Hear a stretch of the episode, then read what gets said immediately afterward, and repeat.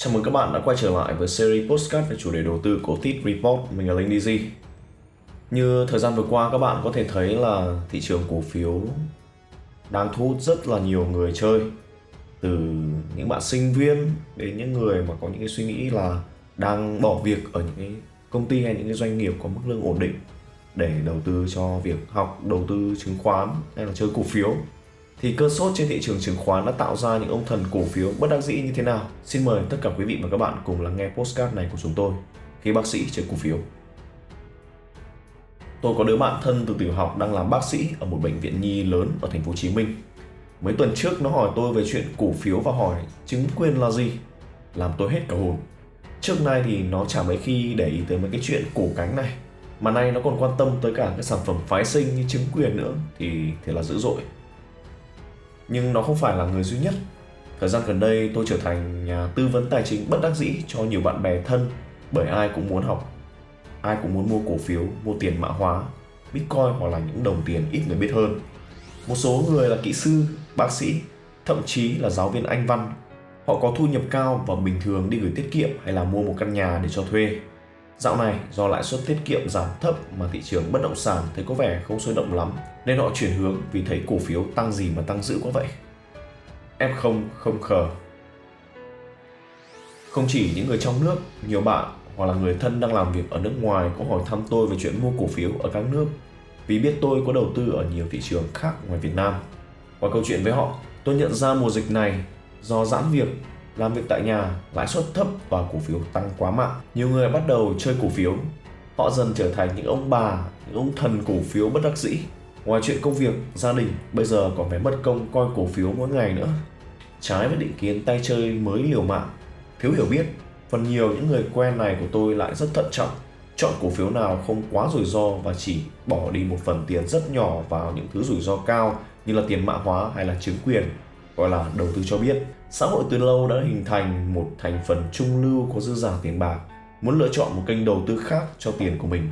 Do đó, tôi không đồng ý với việc một số chuyên gia hình dung rằng cứ hễ dòng tiền F0 là của những người lơ ngơ, không biết gì. Những người này có thể xa lạ với thị trường cổ phiếu, chứ họ không xa lạ với chuyện kéo giá lên hoặc là đẩy giá xuống ở nhiều thị trường khác. Nhiều kiến thức về tài chính thật ra là đi vay mượn của các ngành như toán, thống kê hay là vật lý có một đứa bạn tôi là kỹ sư, sau khi nghe tôi giải thích về cổ phiếu và sản phẩm phái sinh chừng một tiếng và cho vài thông tin trên Internet để tham khảo, chỉ dăm ngày sau nó đã làm một bảng Excel và một đoạn mã trong phần mềm Matstab gửi tôi coi. Còn ngon lành hơn nhiều các chuyên gia tài chính học 4 đến 5 năm đàng hoàng. Cũng không xa lạ, định giá thật ra là toàn ứng dụng liên quan đến các kiến thức mà dân kỹ sư học nhiều. Rồi mấy bạn tôi bắt đầu mua cổ phiếu, ai cũng thắng. Tại vì năm vừa rồi là năm chơi cổ phiếu thuộc loại dễ nhất trong đời tôi, cứ mua là thắng. Có khi còn dễ hơn cả giai đoạn điên rồ năm 2006 hồi xưa ở Việt Nam. Thời điểm rớt xuống hơn 300 điểm rồi lại lên gần 800 điểm của giai đoạn ấy chỉ làm người ta lời gấp hai là cùng. Nay nhiều người khoe tôi là đã tăng 3 đến 4 lần tài khoản. Phải nói là khi mà chơi cổ phiếu năm 2020 2021 không chỉ là mua chúng mà còn là chúng lớn. Thế rồi, cũng đến ngày 19 tháng 1 và 28 tháng 1, ngày mà người ta gọi là ngày hoảng loạn Ngày 28 tháng 1, thị trường giảm gần hết biên độ. Toàn sàn hau của thành phố Hồ Chí Minh có gần 500 mã giảm, gần 400 trong đó giảm hết biên độ với lệnh bắn chất đống. Lần đầu tiên trong lịch sử điên rồ của nhóm cổ phiếu hàng đầu Việt Nam, VN30, gần như toàn bộ 30 mã giảm sàn, nghĩ là rớt tới mức giá thấp nhất có thể có trong một ngày. Điều đáng ngạc nhiên là tôi nhận được rất ít những tin nhắn hoảng loạn của các bạn bè vẫn bị coi là F0. Đây là sự bình tĩnh của những người từng trải và có tiền mất tiền từ cổ phiếu thì thôi. Họ còn nhiều nguồn thu nhập khác và tài sản khác. Đây là dòng tiền đầu tư ổn định mà thị trường cổ phiếu tìm kiếm bấy lâu nay. Tiền của tầng lớp, người làm công việc chuyên nghiệp, trung lưu, không gấp gáp, không dễ hoảng loạn. Thằng bạn bác sĩ của tôi, nó vẫn rất bận rộn với công việc ở bệnh viện.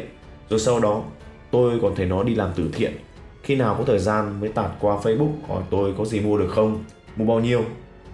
Lên bao nhiêu bán tôi hay nói nó là, tao mà biết chính xác câu trả lời thì tao đã đi làm thần cổ phiếu cho công dân cúng bái rồi, chứ tao làm gì phải đi dạy đại học và đầu tư cho bản thân làm gì cái tôi có lợi hơn mấy người quen là vì công việc của tôi cho phép tôi quen thuộc thị trường tài chính hơn, tiếp xúc với nhiều người quen làm trong ngành mỗi ngày, có cơ hội theo dõi thị trường cũng như là trực tiếp tiếp cận với những công nghệ và kiến thức mới của thị trường các nước.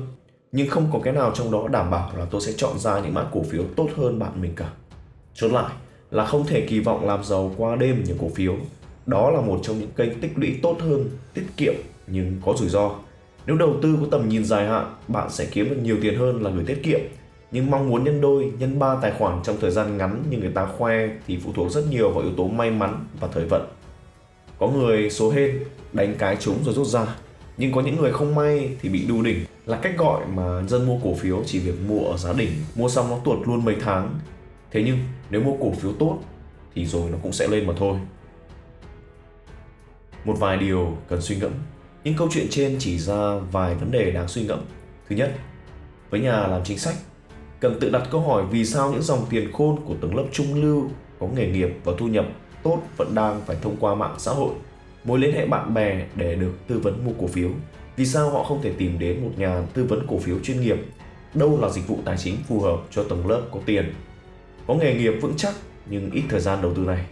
Tại sao các quỹ đầu tư nội địa lâu nay ở Việt Nam vẫn hoạt động cầm chừng không nổi lên được và không lôi kéo được những khách hàng này. Trong khi ngược lại, rất nhiều tiền ở nước ngoài là để vào quỹ đầu tư thông qua các chương trình đầu tư để tiết kiệm cho nghỉ hưu khác nhau. Bản thân tôi cũng tự đầu tư cho mình với những khoản đầu tư rất rủi ro, nhưng đồng thời cũng có tiền bỏ vào quỹ tiết kiệm hưu trí, mua những cổ phiếu an toàn và được giảm hoàn toàn thuế lợi tức cổ phiếu. Những chính sách này khuyến khích người có tiền, những người bận rộn có động lực chọn đầu tư tiền nhàn rỗi vào những kênh cổ phiếu và có thể chọn một quỹ phù hợp với khả năng gánh chịu rủi ro của mình. Ở Việt Nam, kênh cổ phiếu trong cách nhìn của nhiều người trong xã hội như một sòng bạc lớn. Nó có điểm đúng nhưng hơi phiến diện. Trước hết, thị trường cổ phiếu là một kênh huy động vốn. Với bản chất, khi mua một cổ phiếu là bạn nghĩ công ty làm ăn tốt, dưới lãnh đạo tử tế, đối xử với cổ đông song phẳng thì bạn đồng ý góp vốn. Đây là một kênh huy động vốn rất quan trọng của mọi thị trường tài chính và nền kinh tế. Ở Việt Nam thì còn rất sơ khai, chỉ có chưa tới 3 triệu tài khoản cổ phiếu. Tình trạng lãnh đạo công ty bùa phép, số liệu kế toán, vi phạm lợi ích cổ đông vẫn còn đang diễn ra phổ biến. Nhưng không phải là không có những công ty được quản trị tốt và hành xử phù hợp với lợi ích dài hạn của cổ đông. Làm sao cho thị trường cổ phiếu Việt Nam phát triển lành mạnh hơn, thu hút nhiều người tham gia hơn như một trong những sự lựa chọn tiết kiệm dài hạn, thay vì là đặt cược mong muốn làm giàu ngắn hạn nên là một câu hỏi mà các nhà quản lý thị trường phải quyết tâm tìm cho lời giải bằng được. Và đó cũng là toàn bộ nội dung postcard ngày hôm nay của chúng tôi.